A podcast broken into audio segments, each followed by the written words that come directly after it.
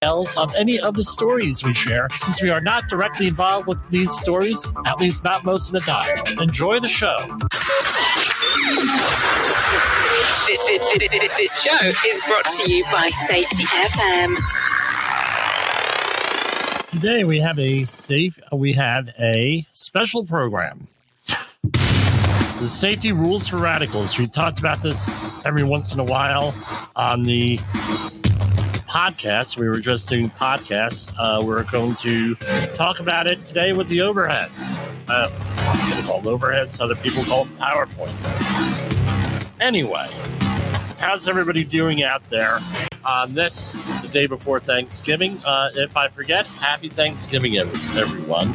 And I hope to, uh, no, I hope everybody uh, makes it through there okay. And remember, uh, a lot of people have issues with these holidays. If you find yourself having issues, depression, anything like that, remember there is help out there.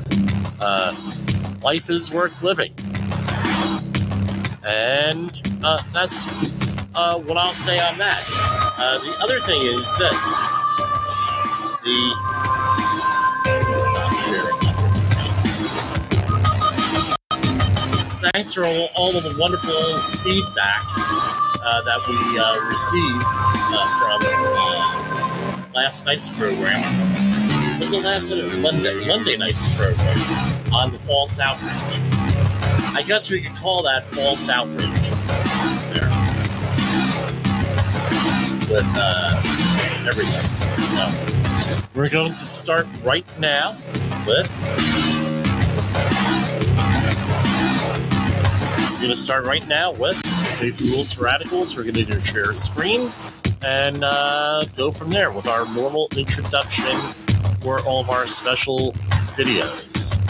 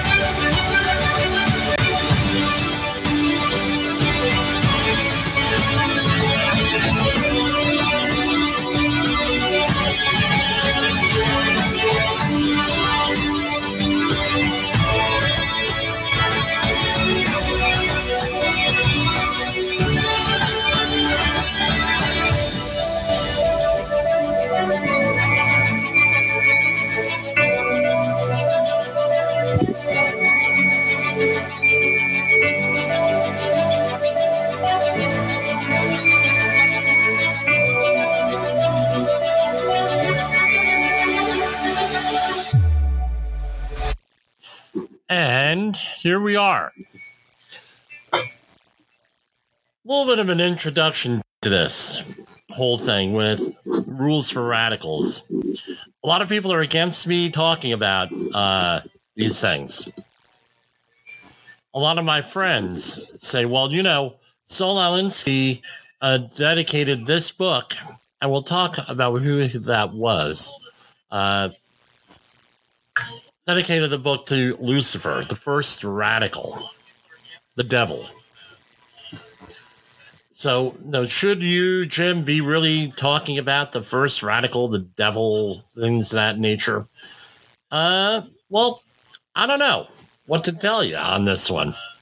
Back in the day when I was doing politics, uh, lot that 10 year period, we had no, I was newbie. I wasn't really well versed in the political situation, and things started to happen. Where uh, now, how do you discuss things to people in a rational ma- manner? And how do you do this? How do you do it? What's their game plan? The opponent, whatever that is. And I'll, I'll warn everybody. I might use the word enemy here because that's what the original text uh, rules for radicals uh, called everybody an enemy. Don't start thinking people as enemies. Opponents, enemies, friends that you just met, friends that you don't know that they're your friends, whatever it is. Uh, going in talking about people negatively doesn't really help leadership uh, skills. And uh, as I mentioned, you know, this could be a uh, part one to my intro to leadership, right? Thing. So watch this, and then you watch intro to leadership. That's how I'm going to market them, or I'm maybe concatenate them together on this. Uh, but what? Oh, no, what's the point here? I know you go through these rules, and I, and I came to realize that yeah, they're what pol- was used in politics, especially since 2009 with the Tea Party movement. The right started using them, and then uh, Donald Trump started to use a lot of them, but they were being used well before then. Who was Saul Alinsky? Saul Alinsky was a community organizer from Chicago. And um, you could go Google him and everything else. His life story is pretty interesting. But what happened was you had in 1968 the Democratic National Convention in Chicago, and if we recall from our history books, the Chicago uh, folks uh, were no uh, uh in Chicago and throughout the country, every major city, you had a lot of social upheaval in, in this country. We had tons and tons and tons of social upheaval. And a lot of radicals, and you can call them whatever you want, it's irrelevant, not germane to this discussion. They started a riot in 1968. And what happened was uh, at the Democratic National Convention, and Saul Alinsky went out there and said, Look, this is not the way. This is not the way. Going out there, starting riots, being violent, and everything else you have to use other means, other methods, less violent, easier to deal with people and everything else. And he came out with the book Rules for Radicals. And it's in this book says a lot, but we talk about the radical, the 13 rules I think there are in here, right? And apply them after a couple of years of reading this, once I found out about this stuff, I've determined that a lot of these strategies are being used by the workforce, especially if you have a well organized workforce. And I'm I'm not necessarily talking about unions because obviously this stuff is you know, often used with when a union shop, but it's you know like human organizational performance is broad based. If you want to cause change. Right? You can you use these? Yeah, the answer is yeah, but again, optimism. Right? Antagonizing people if you're a safety person is not always the best thing for you to do. However, you have to understand that some of these strategies are used against you. Can be. And maybe you can develop other strategies to deal with them. And there are many different resources we'll be going to uh, with them uh, as we go along in the future here with other shows other programs. Or you, how can you manage things? But uh, without any further commentary, oh, by the way, uh, se- secretary or senator, I don't know what she prefers, Hillary Clinton had written her senior uh, thesis on these documents on uh, uh, rules for radicals and on Saul Alinsky uh, when she was under in undergraduate school, and pretty interesting read if you could get a hold of it. It was on embargo, uh, and other political leaders out of Chicago used these rules. One of them was Bill Ayers, number one, and another one became president of the United States, uh, President Barack Obama, and there are a lot of different movements came out of Chicago that use a lot of these elements. One of them being uh, a certain denomination, Lutheranism, uh, adopted a lot of these uh, techniques and things of that nature with this, uh, some in a positive way and some in a not so positive way. So this is something uh, we're going to talk about, and you may recognize some of them. And the first time I presented these things was at my OSHA Outreach Refresher. I believe it was for general industry uh, in 1990. I'm sorry, where did that come from? 2020 uh, where we had a, uh, uh, and it was just stunned silence, like mic drop sort of territory, because there, were like, yeah, this is what we have to deal with. And in some ways, it's gotten worse since COVID. Some ways better, uh, depending on where your uh, what your situation is. So let's uh, fire up the overheads, and we'll go from there.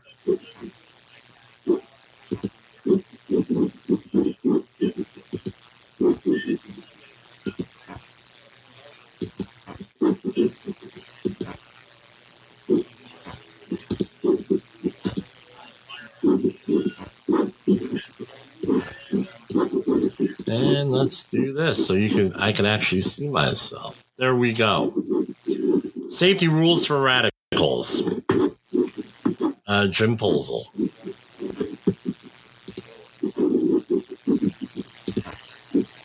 Okay, so these are a lot of our challenges here that we have uh, to deal with. And we mentioned who Saul Alinsky is. Uh, pol- now, used by political offers to change culture. It could also be used to change corporate culture one way or the other, right? And also used to prevent change. So, if you're a safety professional or other professional and you're going to try to institute some type of a change, a lot of this stuff is what you're may deal with. So, why are safety people hired? Did we ever ask that question?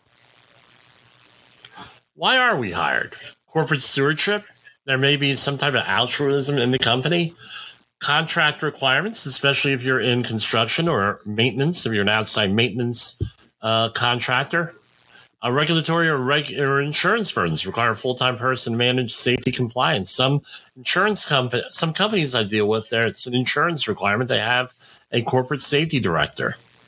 Uh, a visit from OSHA or other regulatory situation, we're no, we that's something we, we do here, where we act as acting uh, uh, safety directors for a period of time until they get a more permanent person in there.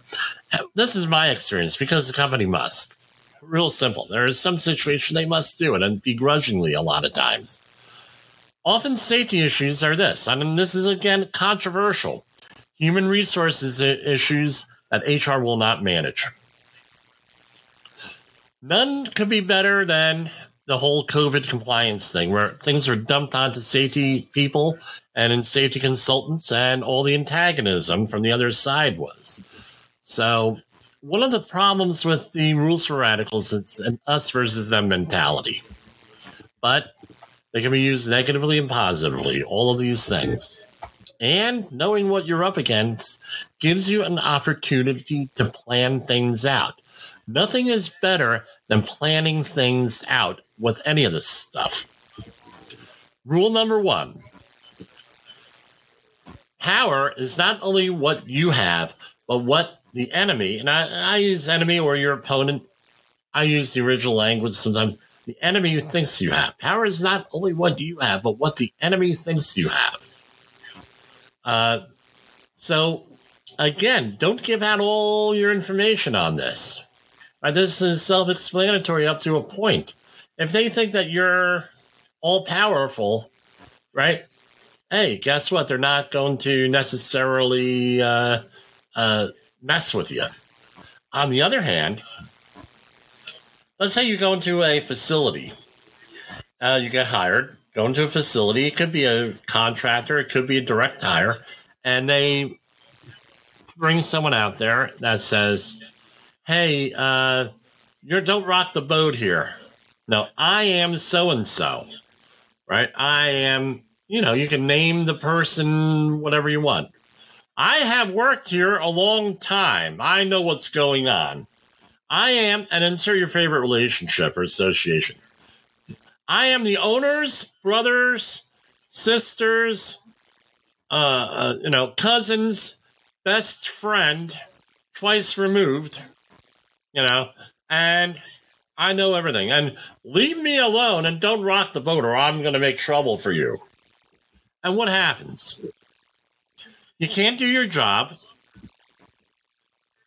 You later find out that the person is usually full of it. Usually full of it. And they're your that's the person why the person that they hired that you the reason why they hired you to manage this person. It's happened more than one time to me with this. Right. And rules number two and three could be combined. Never go outside of the expertise of your people. Whenever possible, go outside the expertise of the enemy. How does this break down? It's an old fashioned game of distraction. So if you're in a meeting about a safety issue or even having a conversation with someone, you have to expect the Chewbacca defense. What's the Chewbacca defense? From South Park, 1998, Chef Aid. The Chewbacca defense is a strategy where a criminal defense lawyer tries to confuse the jury rather than refute the case of the prosecutor. It's an intentional distraction or obfuscation. Well, what do you mean, Jim? How does this work out? Okay, you find out that you find out. I I took out a uh, a, a slide there, so I was making sure it was taken out. I have a problem with you with a forklift here. You, did you do the inspection on that forklift? And it's like, of course I did the inspection on that forklift. What are you talking about? Well, do you have the paperwork? What, what are you bothering me for? You got to talk to Frank up on the third floor, man. He has this problem, this problem, this problem. Or, you know, and then you go up to the third floor looking for Frank, and there is nobody named Frank. Or Frank is doing something else, and it's not true. Distraction, confusion, gaslighting. All of this stuff goes into it right with that where you try to confuse the thing where you have uh, you know maybe it's more than one person talking to someone on a safety issue and they try to confuse the whole thing hey, the whole thing they try to confuse you they confuse this a confused issue distract just a game of distraction with that the other thing is this if i'm going to go back one here right Never go outside the expertise of your own people. If you don't know something, you don't know, period, what it is. Just that.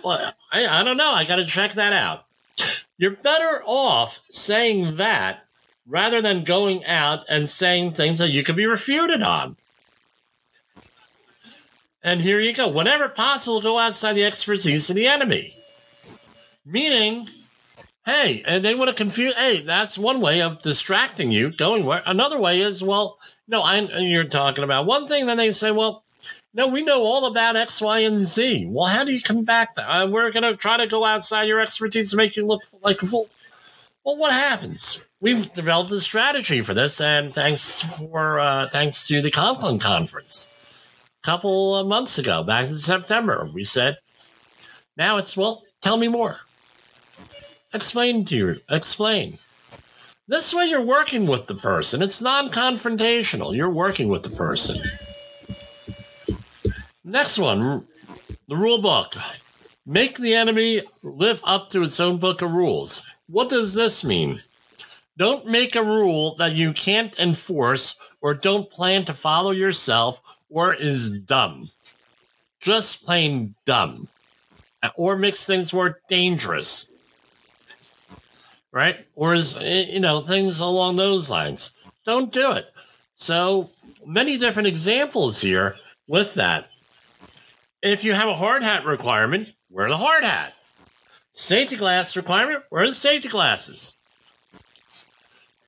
That that is one of the big things where we have, especially in the emergency response field, we have a lot of folks out there that go out, oh, uh, and they don't run out without their PPE on maybe putting themselves at risk, maybe becoming part of the problem, maybe rushing in, that sort of thing.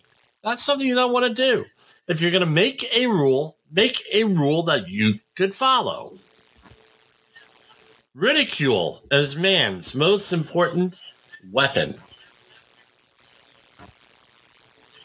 I think that stands to say for itself, right? You can't argue with ridicule. Ridicule, very difficult.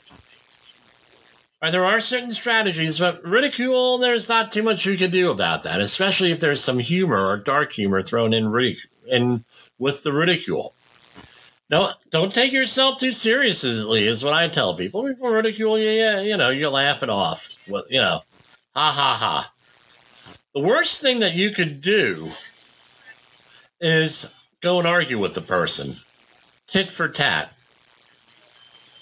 Don't get upset it's only going to bring out more to ridicule you. Get the leadership on board with safety all the time. When the workforce leadership likes you, that right, this usually stops. That goes into part two of this, which is introduction to safety leadership. Our previous video, we'll we'll put these together probably.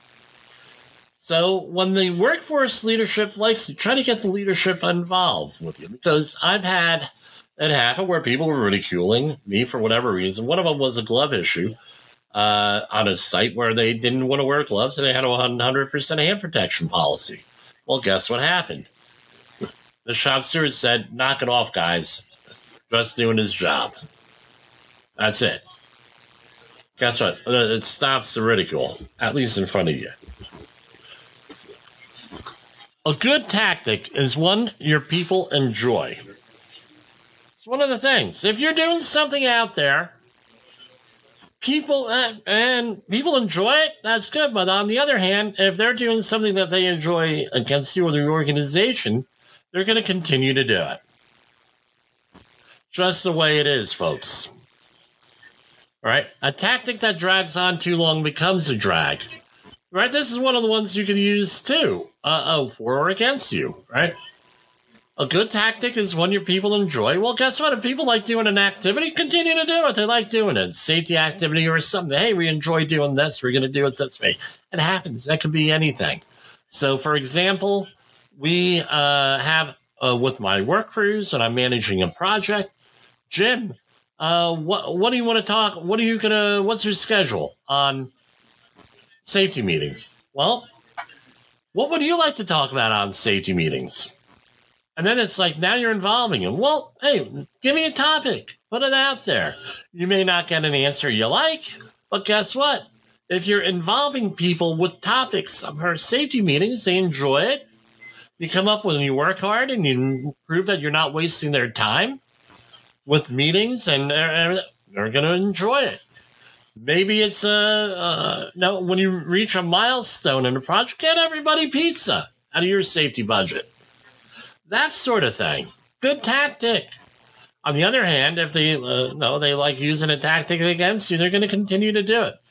Now, something that you have to realize too: a tactic that drags on too long becomes a drag. It becomes a uh, parody of itself, or a parody, meaning a, a joke, makes it look ridiculous. So, again, freshen things up from time to time. That's where a lot of manufacturing things happen right? So learn an activity that the workforce enjoys is easy to do. Hopefully, it's cheap and gives some results that you need.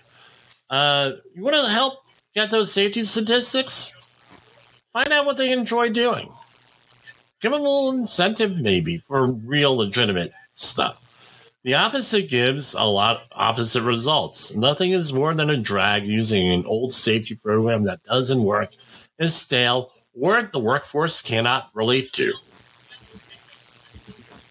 A problem workforce will continue to do things to circumvent your efforts if they enjoy. Number eight, keep the pressure on.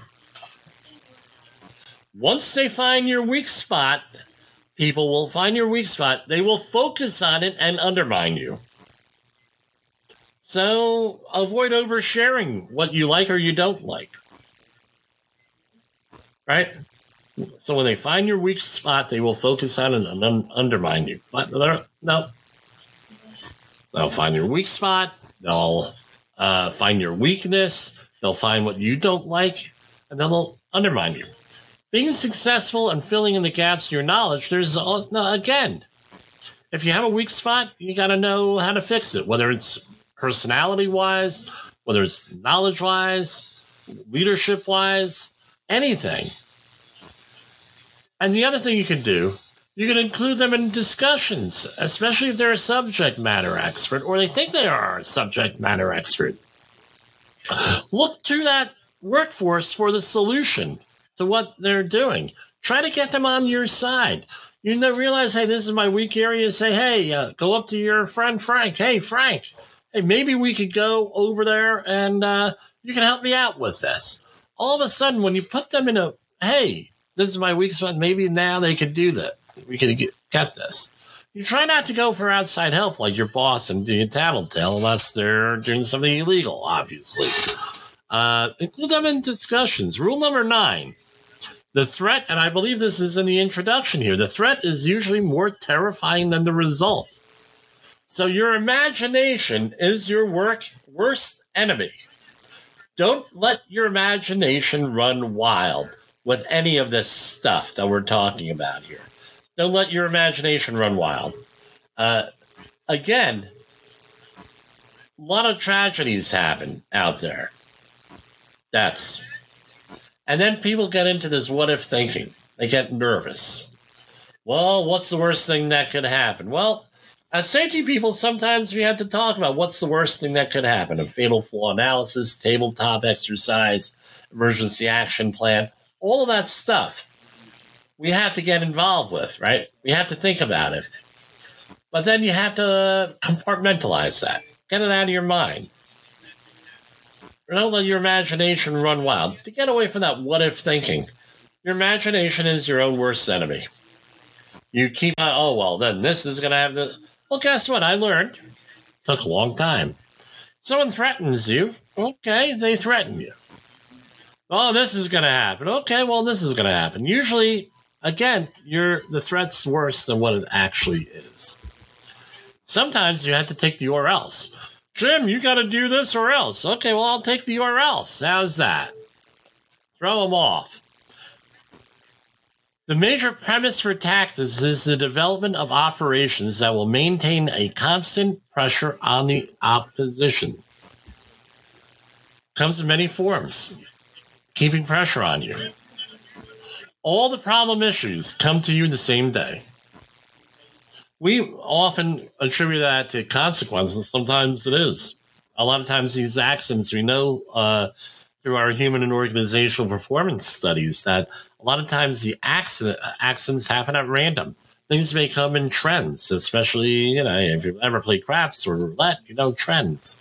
All right, but when it starts happening regularly, where all the problems come to you at the same time, you got to say, "Hmm, is that really now, was this coordinated? Is there, uh, dare I say, none dare call it conspiracy? It happens.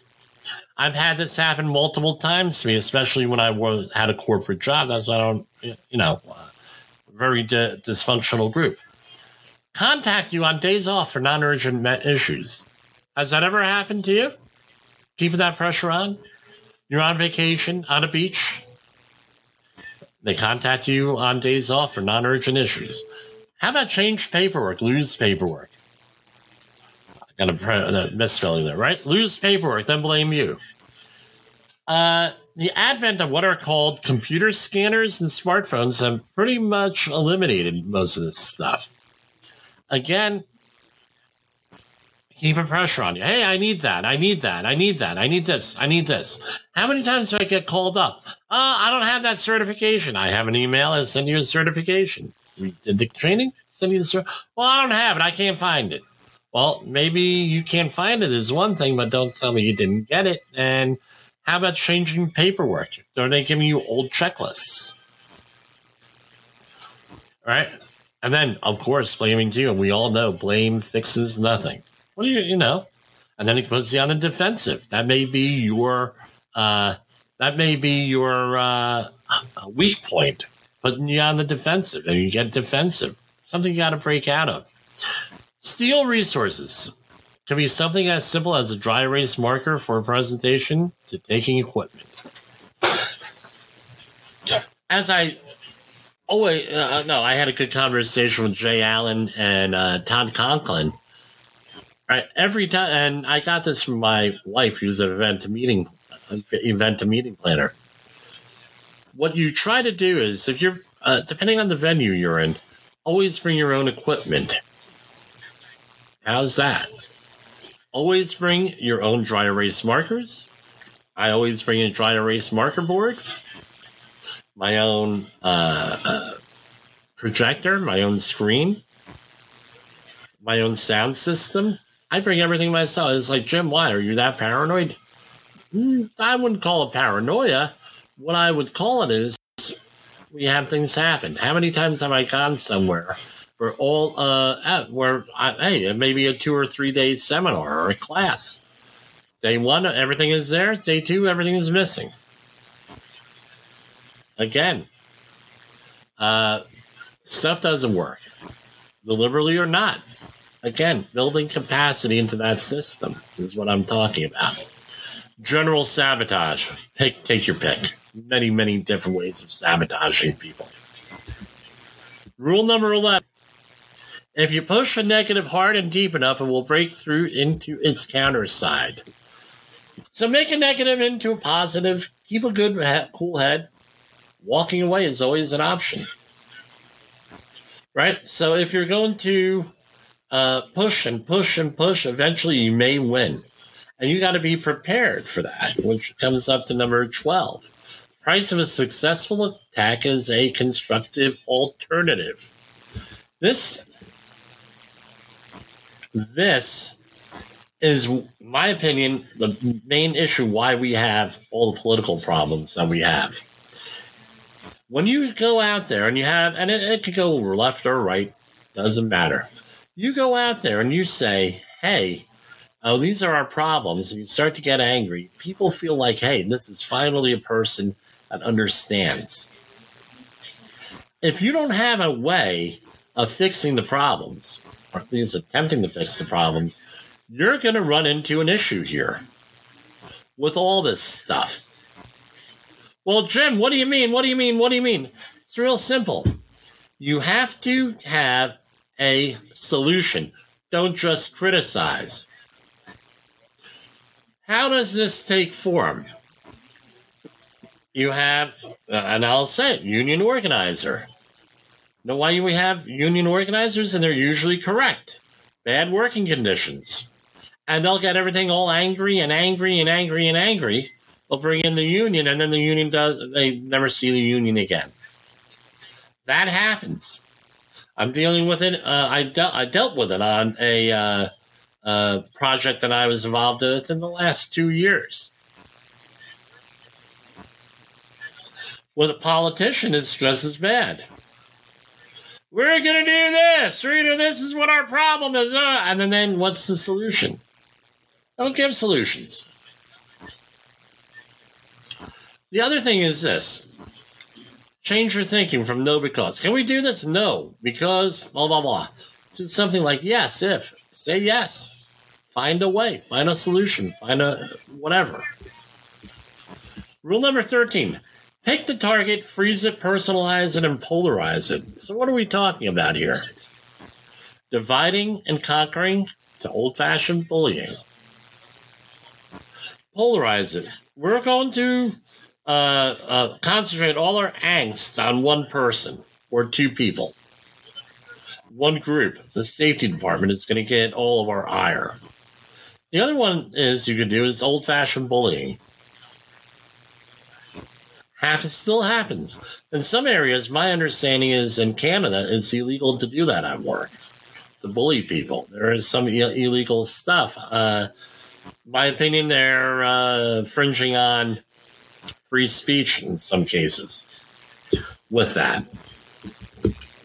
So here's some other examples. They don't include you in meetings, or they don't tell you about meetings you should be at. Decisions are made, opinions are given. You're not there to give uh, any feedback. How many times does that happen at, to safety professionals? Happens all the time. That's happened to me all the time, a lot back in the day. Now it's along the lines of, well, uh, once you get some experience and credentials and things of that nature, it, does, it tends to less to not happen as much. So now, hey, look, had I been included in the meeting, we could maybe have come up with a different solution here. It would have saved you money. Or maybe did you well, I, I ask this all the time. Did you consider all of the possible things here? And then maybe there could be an easier way of doing this you included everybody. Again, more information does not make us stupider. More information. Right. And again, there this often happens when employers are afraid of information. Not giving you the correct equipment that you need. You say, well, Jim, what, what do you mean not giving you the correct equipment that you need? Let's say that you need some equipment to do a job. You're doing air sampling or air monitoring. They give you the wrong air sampling equipment, the wrong air monitoring equipment, missing parts. You have to end up jury rigging everything with everything. Breaking equipment you need happens a lot. I uh, give the uh, story of an excavation uh, cut we were doing uh, where it was on a hazardous waste site. I had to do air monitoring. I get there, the contractor breaks all the air monitoring equipment. Therefore, I can't do air monitoring. I Think they're going to stop the job? I said, look, this is the way it is. I can't do the air monitoring. I can't be confident first. We can't enter that safely. Well, we're going in there anyway, and then they give you the New Jersey salute. Unreasonable time frames. I always ask what the time frame you want things are. You get an assignment, even in corporate America. Hey, what? How's when's this supposed to happen?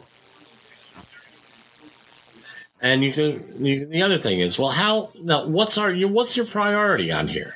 How should I get it done? I, if I'm going to drop everything to do this, you know that not everything else is going to get done on here.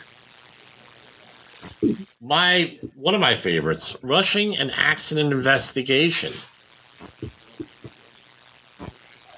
How about that? Not rush, uh, right? We have a week to determine whether something's recordable or not. It may take a week to do an accident investigation with that. Finalize things, get all the paperwork together. And guess what? Accident investigations, those should take six months to do an accident investigation.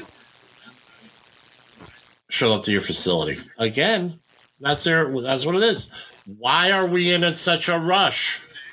Bad, the rushed investigations lead to lead to rushed solutions that are unreasonable and may be wrong. Don't be in a rush with that. I point this out to people. Don't be in a rush. Examples not giving you resources, time, or personnel to do the job. Well, safety is often not all the time, but safety is often a overhead position. They don't generate money per se. They generate money by saving money, avoiding risk, insurance premiums, not spending money on accidents, things of that nature. But what happens is you don't have money to have two safety professionals or three or four, whatever the number. So we're going to do get by with one. Another one, no professional training or development.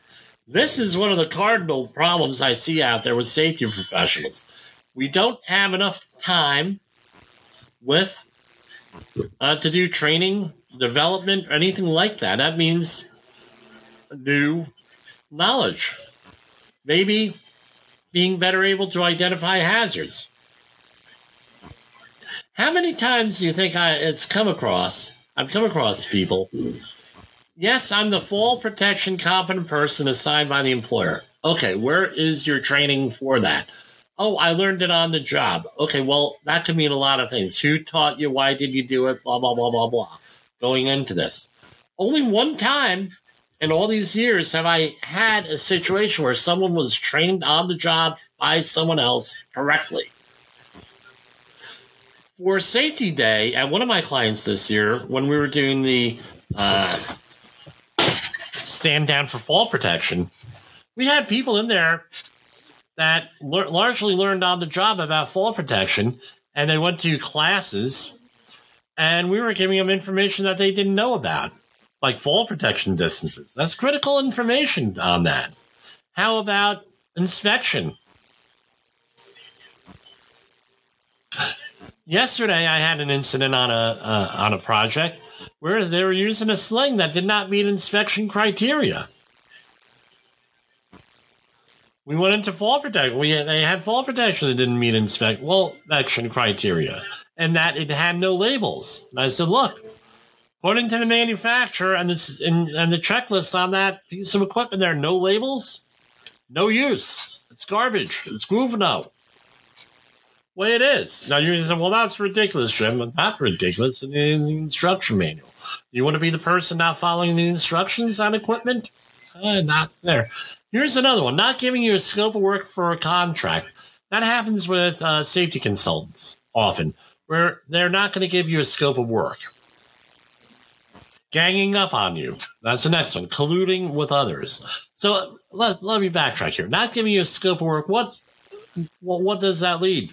You don't do the job properly. Maybe you leave something out or you do something a little bit too much. You have to have the scope of work distracting you from your duties. We're not talking about the conversations we have that are job related and things of that nature, but distracting you from their your duties. You have a deadline to get something done. They they come in and they talk and they distract you and everything else. That happens. In construction, doing work that they don't tell you about. There was a specific uh, activity on a project I was on, and the contractor came in after hours to do some demo work because had we done the demo work with the air sampling, probably would have uh, exceeded site limits. So, uh, hey, Jimmy's in grad school that night. Guess what? We're going to go out there and do all our demo work. I come in the next morning, the job is already done. Major phase of work. Don't think it happens? It happens. What else we have? Probably the worst thing is blindsiding you. The worst thing. Surprising you with information or situations that you need to react to immediately, drop everything that you didn't know about, that you didn't expect them to say. That was rude. Meant to undermine you. Worst possible thing you could do. So here are some of our conclusions. Changing corporate safety culture does not happen overnight. So uh, some of these things you can use, you can absolutely use, right, in managing people and to make change. I don't recommend belittling people. no, no, no, no. But you can expect people wanting to change the culture or impeding your change in culture using those a lot of that stuff, a lot of this stuff. And understanding these rules not only help you manage difficult people and situations, but will ultimately save lives, which is why we're safety professionals. And if you want to check out our intro to safety leadership, that's our QR code for that. Uh, I'm going to leave it on there for a minute, and uh, that's what uh, we'll say just right there. And that's what I got for that. Rules for radicals. Let's do the stop sharing here. And uh, we're going to take a commercial break here, and we will be back. Safety community, communication, and planning are just a few keys to your program's success. The question many practitioners have is where do I start? Dr. Jay Allen, the creator of the Safety FM platform and host of the Rated R Safety Show, has built a global foundation to help you along the way. Go to safetyfm.com and listen to some of the industry's best and most involved professionals, including Blaine Hoffman with the Safety Pro, Sam Goodman with the Hop Nerd, Sheldon Primus with the Safety Consultant, Jim Pozell with Safety Wars, Emily Elrod with Unapologetically Bold, and many others.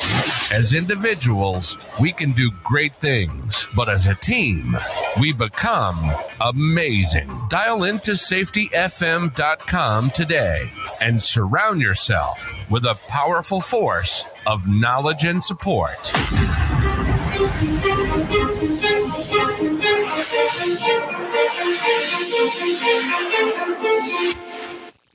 This is Safety Wars, broadcasting to our brothers and sisters in the occupied territory of behavior based safety. Get out your secret decoder ring.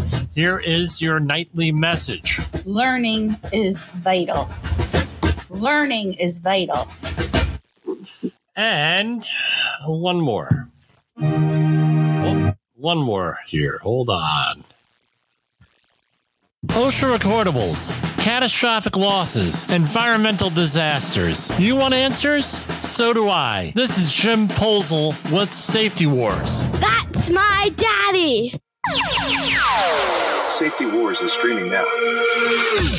SafetyFM.com. All right, so I mentioned this on Monday night, but uh, it's worth another mention. This is from The Hill, uh, Joe Jaquez. Uh, fried turkey, a Thanksgiving fire hazard officials warn, right?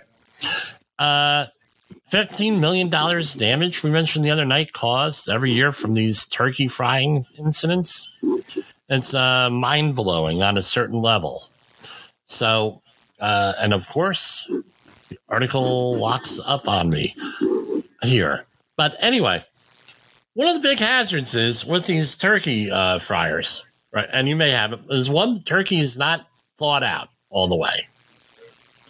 They put it in there. Water hits the uh, uh, hot grease. What happens? Uh, water in the uh, uh, the water in the ice in the turkey then goes breaks down and disassociates into hydrogen and oxygen, two parts of the fire triangle. And what happens? And you have a massive explosion. You have all these bubbles coming up all the steam coming up and it boils over. People get burned. And then because you have an exposed flame on the bottom, the oil drips out, goes on the flame, and now you have a huge fire. It's a bad, bad, bad situation.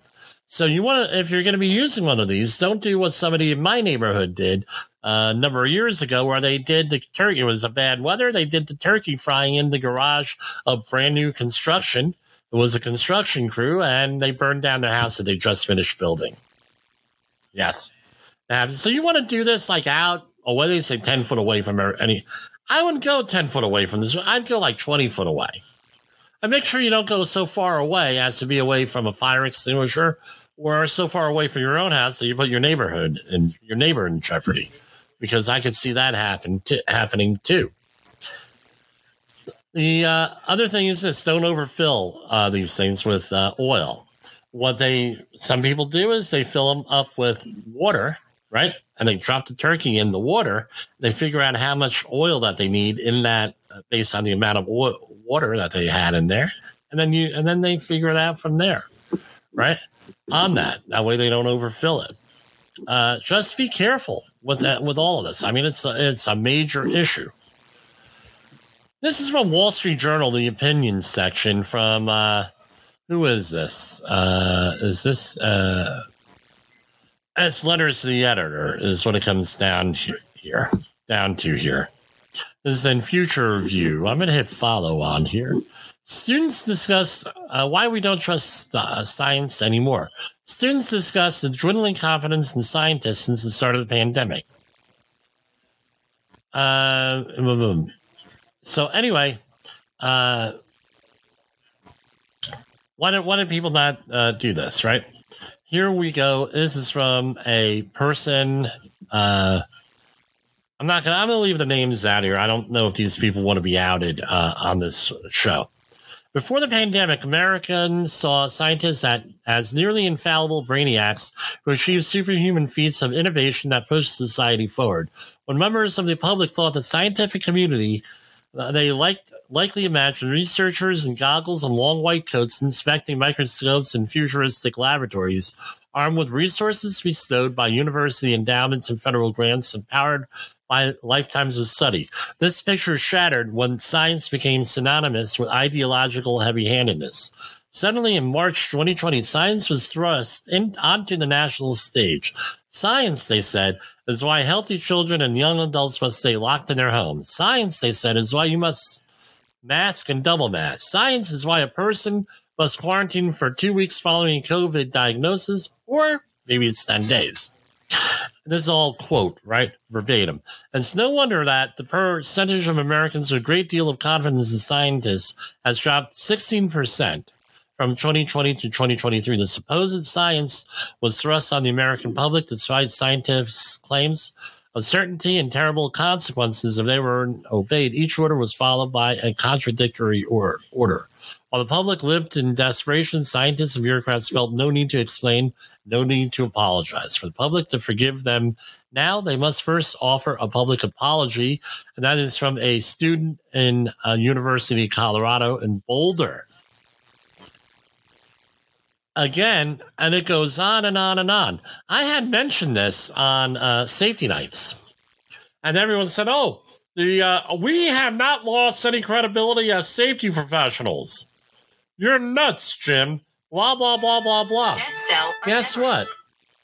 Guess what? Uh again, this undermines that on here with the uh loss in uh science in the uh in the uh, uh thing. I'm gonna go to commercial break uh right now. Uh, we had something come up on the phone and uh we're gonna go there now. Hold on. In a world where danger lurks in every corner, one man stands as a beacon of hope. Jim Polzel, a veteran safety expert with over three decades of experience, now bringing his knowledge to you with Safety Wars. Engaging, informative, and always relevant, that's Safety Wars. Join a safety revolution with Safety Wars, available on Spotify, Apple Podcasts, YouTube, and wherever you get your podcasts and videos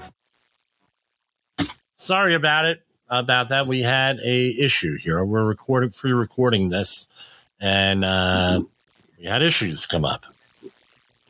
Anyway uh no it's pretty i don't know. People were saying oh jim uh, you know i don't know what you're talking about. Guess what? We're undermined. And what's my response to that? Better leadership. There are ways of handling this stuff. Uncertainty. My opinion is is that they had people go out there for 30 minutes uh, one night and say, look, this is what we are, and, and be up for upright and forward with everybody. This is what we're dealing with here.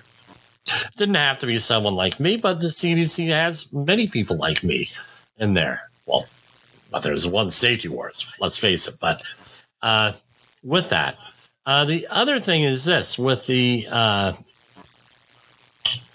with the uh, uh, there's other issues out there.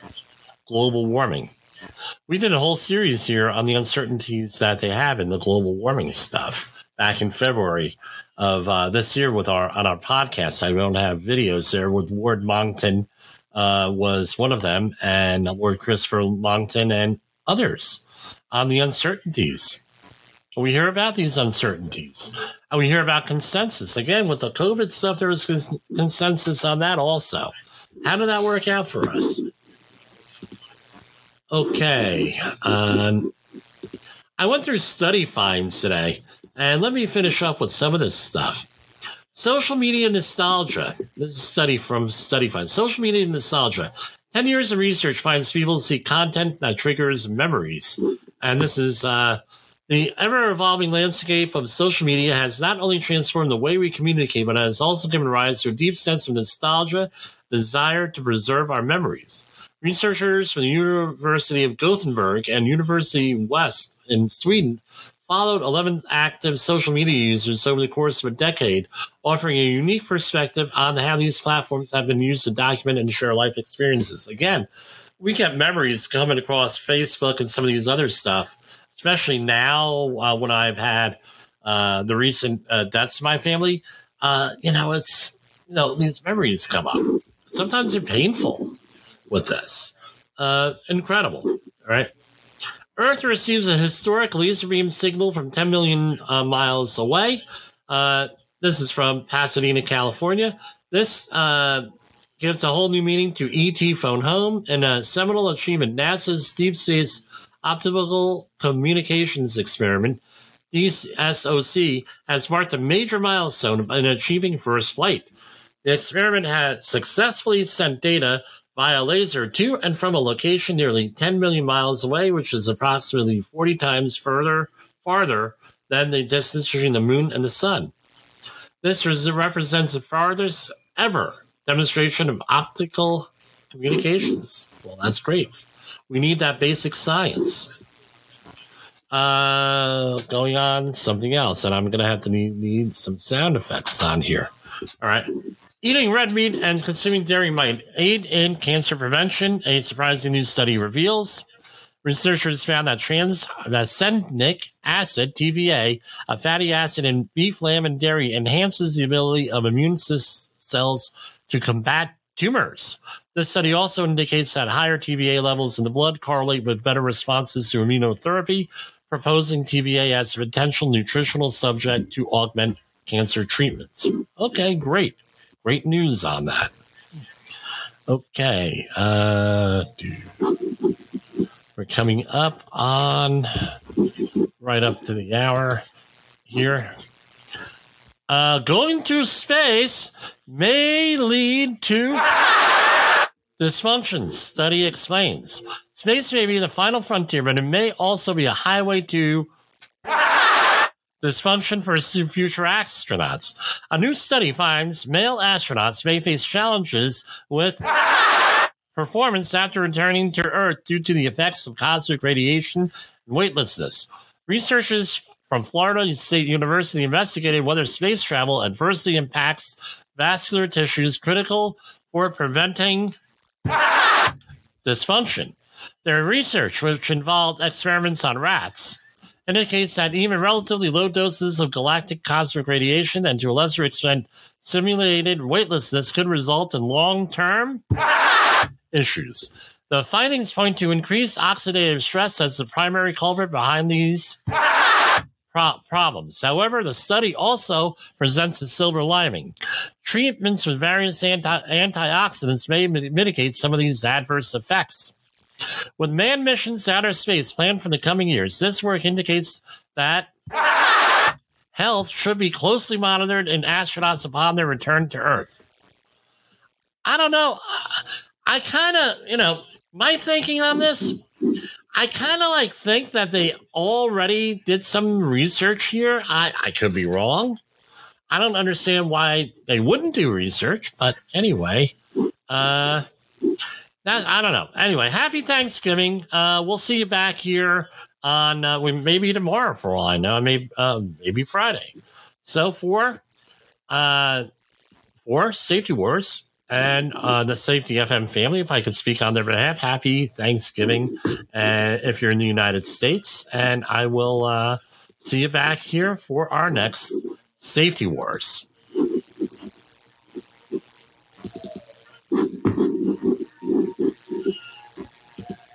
Hold on and.